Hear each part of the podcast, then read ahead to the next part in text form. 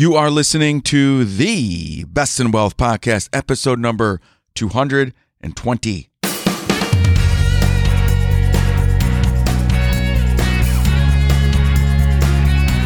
This is the Best in Wealth podcast, a show for successful family stewards who want real answers about wealth and investing so we can feel secure about our family's future. At the Best in Wealth podcast, we think differently about wealth and investing, and you should too.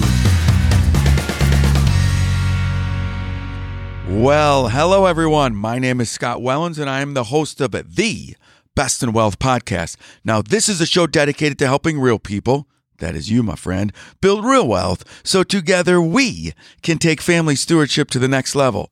I am a fiduciary, a fee only certified financial planner, an educator, and a wealth advisor, and it is great to be with you today. Thanks for tuning in. And today's episode is inflation is still on everyone's mind. But before we get to the topic of the day, I take my middle daughter, my 14 year old freshman in high school, to school on Wednesdays. We have a carpool. Neighbors take her some days. My wife takes her some days, and I am in charge of Wednesdays. And I pick up one of my daughter's friends in the neighborhood and we head off to school. It's only about a 12 minute ride, but Grace generally asks for my phone since it's connected to my truck and she often plays Luke Bryan. She loves Luke Bryan. I think she's playing it because she really wants to go to a Luke Bryan concert this summer, so she's dropping hints. I don't know about you, but when I was young, I did not like country music. But the more I listen to it, the more I like it. Now, I don't know what you think about Luke Bryan, whether you like him, don't like him. That doesn't matter because I just want to talk about one line he talks about in one song. And I don't even know what the song is called, but part of the chorus that Luke is singing says, I believe most people are good. And my question for you before we get this show started is Do you believe most people are good? And if you do, are you feeling positive or negative about the world today? Let's get to the topic of the day. All right, here we go. Inflation is still on everyone's mind. And as you know, inflation is the primary reason why the stock market took a nosedive in 2022. One of my business partner, Brian Cahan, certified financial analyst, recently wrote an article last week talking through inflation once again. He's been talking about it a whole lot. But this recent banking crisis has kind of put inflation on the back burner for a little while until recently. Because now it seems like everybody's talking about inflation again. Inflation is stickier than many want. And with this labor market being strong, we consistently get these labor numbers and we seem to be adding jobs or not losing as many as we would like in a high inflationary period because let's just think about what inflation is. If businesses are raising prices and we want to get inflation under control, what do we need to do? We need to get people to stop spending money. And how do we do that? Well, we raise interest rates, so it's harder to borrow money. And when we raise interest rates, businesses don't have enough money to operate, so they eventually have to let people go. And that's the whole point.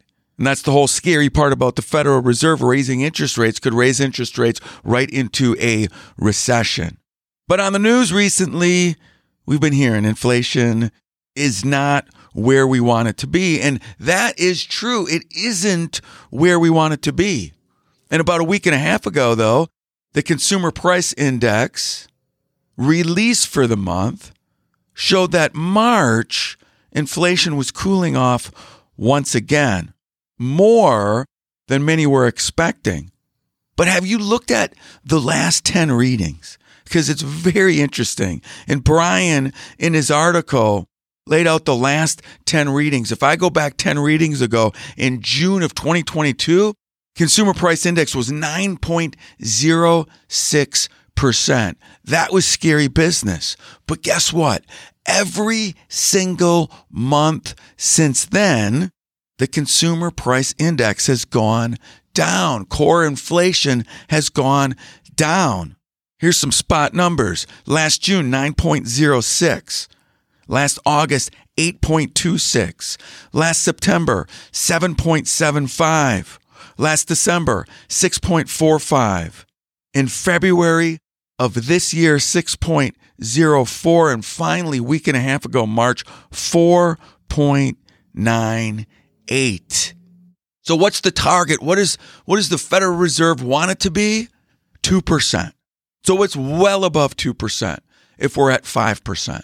But let's look at long term inflation too. And I'm talking going back a hundred years. So we've gone through extremely high inflationary periods before, as many remember in the 70s and 80s. But the average inflation rate over the last 100 years is right around 3%. So we're 2% higher than our average. We don't want to be there. But does anyone, does anyone spot a trend here? every single reading since we hit 9% has been lower than the previous level. The problem is, as Brian points out, is we live in a society of instant gratification. So inflation isn't coming down as fast as people would like. But remember, it took nearly two years after the pandemic started for inflation to reach its peak. I mean, remember when the pandemic started, everything shut down. Nothing was moving. We weren't making anything. We weren't shipping anything. So everything got clogged up for months and months and months. But we've almost cut the inflation number in half since its peak. So if you ask me, that is significant progress. But that's not what we're hearing about in the news. The economy and the financial markets have proven quite strong these past several months. Yet no one seems to believe it. And you'd think that a lot of people on Wall Street and a lot of people on Main Street would think that the decline in inflation and the recent rally in stocks might start to sway all the doomsdayers. But Brian points out in his article that recent data suggests just the opposite. JP Morgan survey showed that 95% of respondents expect stocks to be lower by year end and the other five flat. No one thinks that the stock market's going to go up from here. And check this out a recent Bank of America Global Fund Manager survey shows that net allocation to stocks relative to bonds is at the lowest level since the great financial crisis of 2008. What do we mean by this? It means that a lot of fund managers, a lot of funds that you're in, the allocation is tilted towards bonds relative to stocks which shows that these fund managers don't think that the stock market's going to do very well. What does Warren Buffett say? The best time to invest in the stock market is when everyone is feeling doom and gloom. That's generally when we see an uptick. With a strong consumer, we're still spending money, a better than expected economy, and the downtrend in inflation. Those that are calling for the stock market demise are running out of ammunition. Because that's what their catalyst is for the next market crash. So then we move to the earnings sessions that are going on right now, where all the businesses start to report their earnings from the first quarter of the year. And there are some companies not doing well, but by and large, a lot of publicly traded companies are still reporting great earnings. That's not good news for the Bears. Not at all. And hey, listen, I cannot predict where the stock market is going. I don't know. But I do like these positive things that we see in the market that don't seem to be reported on the financial news. 2022, we saw a fair number of earnings declines and many results were worse than expected. But so far in 2023, earnings session has been better than feared. And it's still early. There's still many companies that will be reporting first quarter earnings. Some are going to beat estimates, some are going to be lower, but so far, so good. And trust me, when it comes to inflation, this war is not over. There is a long way to go. There's still concern about the Fed potentially going too far with rate hikes, possibly leading to an economic recession. That's still on the table. That could happen. But at the very least, what Brian's trying to point out in this article is that we want to provide some balance to the seemingly endless parade of negative headlines that we seem to be greeted with on a daily basis every time we turn on the financial news. And what we're saying is there's really good reasons to feel optimistic because 2023 is still early. Stocks could go down from here. We don't have a crystal ball. I don't have a crystal ball. Brian doesn't have a crystal ball. And either way, we're going to stay disciplined through the market. But if we can at least shed some light on the good news that is happening out there, maybe, just maybe, you'll feel a little bit better about your investments today.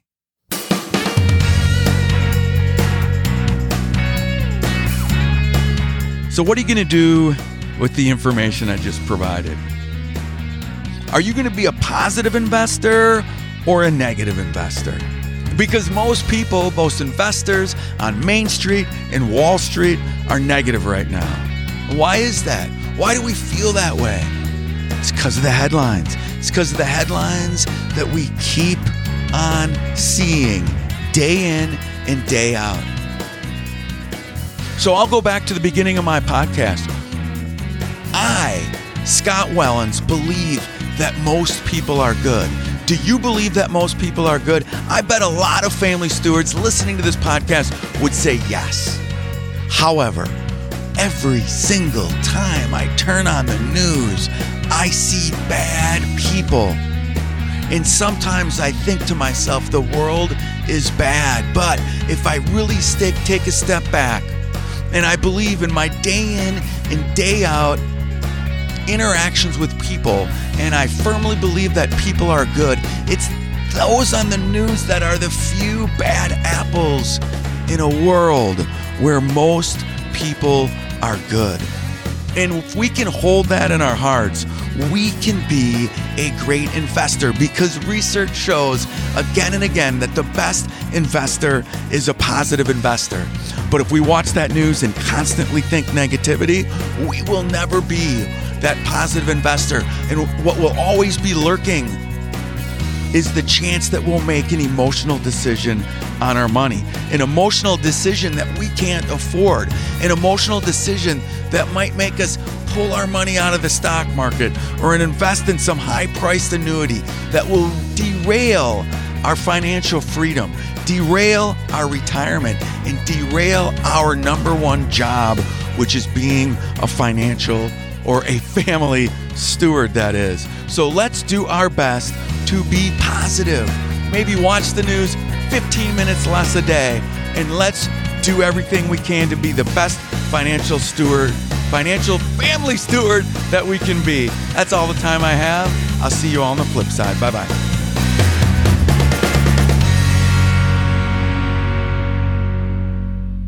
The Best in Wealth podcast is hosted by Scott Wellens. Scott Wellens is the principal at Fortress Planning Group.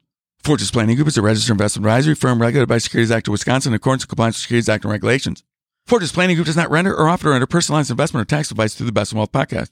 The information provided is for informational purposes and that does not constitute financial, tax, investment, or legal advice.